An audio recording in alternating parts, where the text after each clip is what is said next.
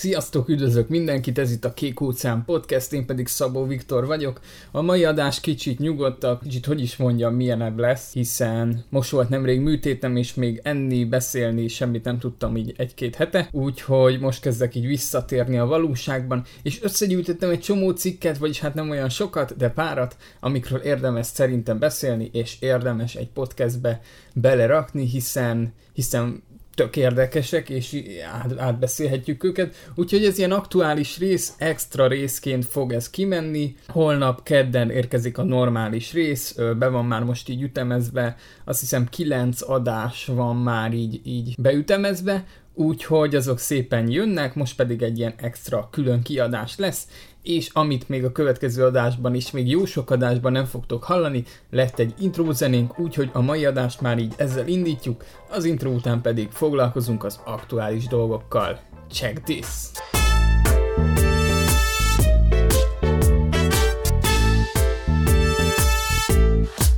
Kijött a hír nemrég, pont, pont akkor voltam beteg szerintem, hogy 30 éves lett a Photoshop, ami, ami nagyszerű dolog, és az egyik vezető magyar hírportál lehozta azt a cikket, hogy, hogy, hogy történt, stb. Tehát tök jól összeszedték, viszont van benne egy ilyen mondat, hogy bármennyire is kínos a cégnek, az álhírekre és kamufotókra nyilván okból használjuk a photoshopolás kifejezést. Ez ö, talán egy minden podcastben is volt már erről szó. Ez egyáltalán nem kínos amúgy a Photoshopnak, hiszen rengeteg versenytársa van, például ott van a GIMP, ami ingyenes, és, és mégsem azt mondjuk a, a manipulált képekre, hogy meggimpelte, hanem azt használjuk ugye, hogy megphotoshopolta. Ezt a, az Adobe Direct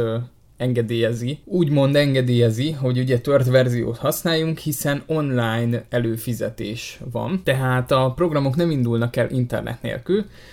Figyeld meg majd, ha leszedsz egy, mondjuk egy Lightroom-ot, elindítod internet nélkül, tehát leszedsz egy tört verziójú Lightroom-ot, elindítod internet nélkül, akkor valószínűleg nem fog elindulni normálisan, ugyanis az internethez kapcsolódik még a tört verzió is. Ebből lehet tudni azt, hogy az Adobe az tudatosan engedi azt, hogy te ingyen használd, hiszen aki ebből él, az így is úgy is elő fog fizetni, hiszen elő kell neki fizetni, aki pedig nem ebből él, az így is úgy is ingyen akarja majd megszerezni,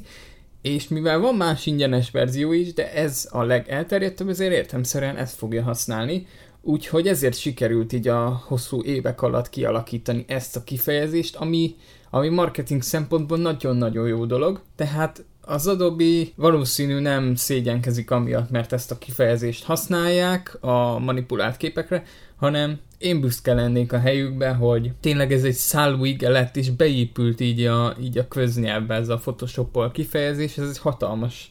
érték szerintem marketing szempontból. Úgyhogy röviden így ennyit, ennyit reagálnék. Egyébként nem tudom, hogy hol lennék én Photoshop nélkül, hiszen majdnem mindegyik képem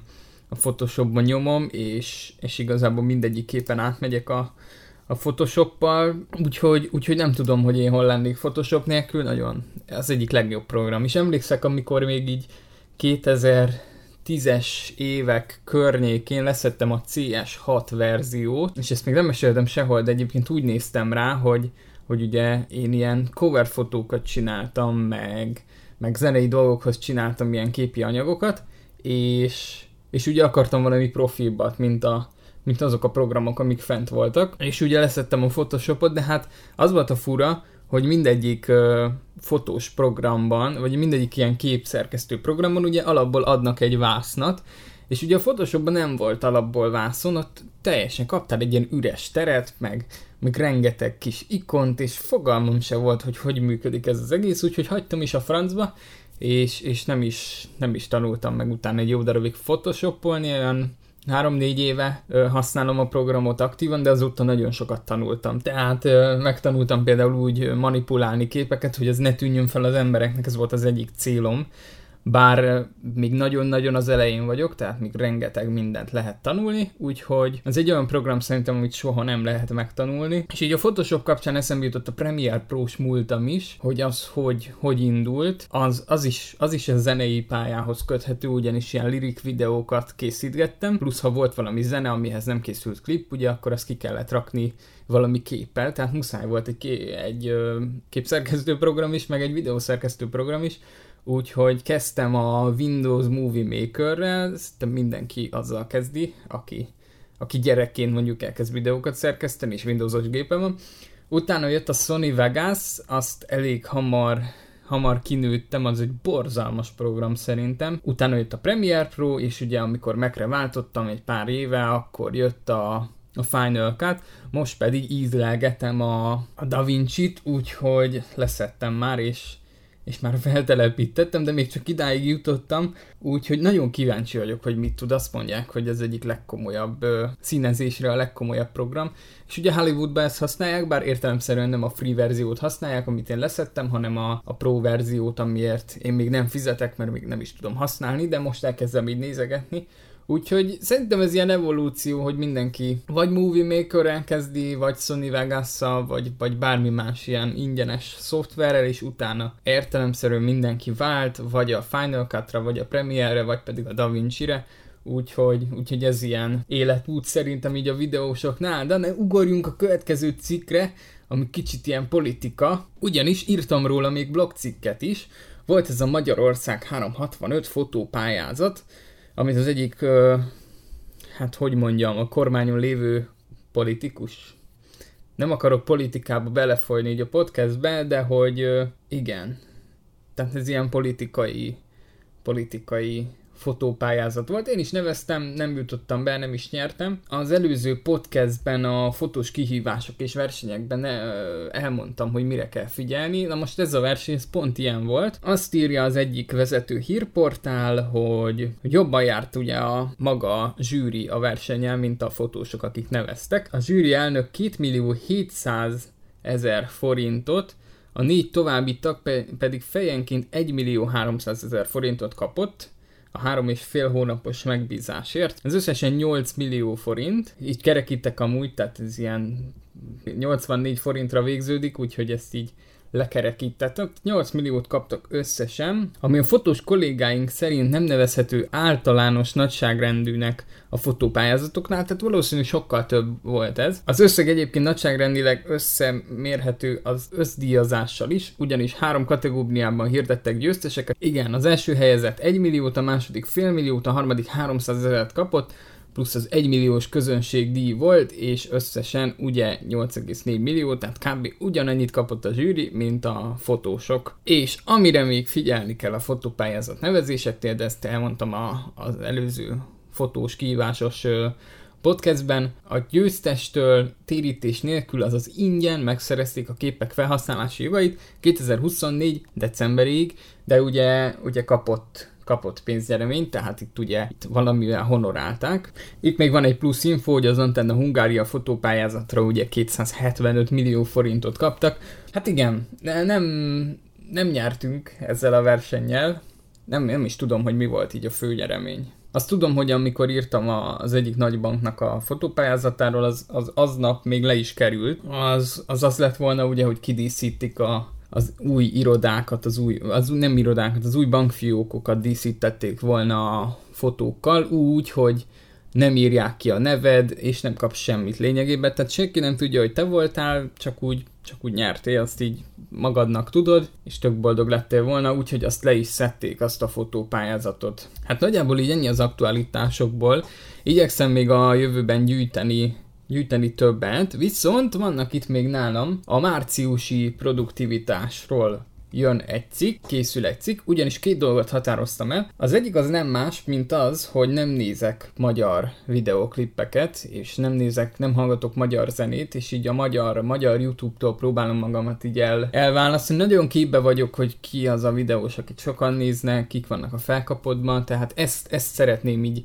ezzel szeretnék így szakítani. És helyette külföldi és angol nyelvű videósokat, videókat, és inkább az oktató videók felé fogok elmenni, ugyan ugyanis van egy, van most egy, előfizettem ugye a LinkedIn Premiumra, és ott rengeteg tudás anyag, ha így mondhatjuk, rengeteg oktató videó van, egyenesen a, a cégek dolgozóitól, tehát most például elkezdtem nézni egy DJI-os oktató videót, amiben az egyik DJI mérnök, vagy nem is tudom kicsoda, beszél a, arról, hogy hogy működik a drón, tehát igazából zseniális, hogy eddig ezt nem vettem észre, hogy a LinkedIn-en van ilyen, de szerintem hihetetlen, úgyhogy ezeket fogom nézni a magyar YouTube helyett, és, és várok valamiféle javulást így, így vizualitás terén, majd meglátjuk, hogy mi lesz ebből, és hogy tudom-e tartani. Az biztos, hogyha kijön egy-egy minőségibb magyar videós, akiről tudom, hogy garantáltan minőségi lesz, tehát mindegyik munkája minőségi, és ez is minőségi lesz, akkor azt talán megnézem, de ez majd eldől, és majd mindenképp beszámolok. Egyébként Twitteren ö, posztoltam is róla, mindjárt mondom, hogy milyen, milyen hashtag alatt. Úgyhogy ha lesz valami változás, akkor e, ez alatt a hashtag alatt lesz a, lesz a változás is. Mondom, ez pedig nem más, mint a Zero Hungary március. Ez a hashtag, itt fogok posztolgatni Twitteren, úgyhogy ez csak a Twitterre került ki, és majd ugye lesz belőle cikk március végén, ez egy 31 napos kihívás, talán most március 2 van, tegnap kezdtem, eddig egész jól megy, volt egy csomó dolgom, úgyhogy igazából nem is lett volna időm nagyon ö, magyar youtubereket nézni, plusz ugye hétvége volt vasárnap, úgyhogy akkor nem érkeznek tartalmak. A másik, ami miatt részben előfizettem ugye a LinkedInre, az pedig az, hogy kinéztem 58 céget, ami már azóta 59 is lehet, hogy ez lesz még több is. Ezeket a cégeket fogom ebben a hónapban megkeresni, együttműködés ö, reményében. Van több taktikám is, tehát nem csak LinkedIn-en fogok keresgélni, hanem e-mail is, még, még rengeteg csatorna van, és rengeteg lehetőség, ahol ezeket el lehet érni, és, és el lehet, lehet kezdeményezni, úgyhogy ebben a hónapban ezt az 58 céget kell megkeresnem,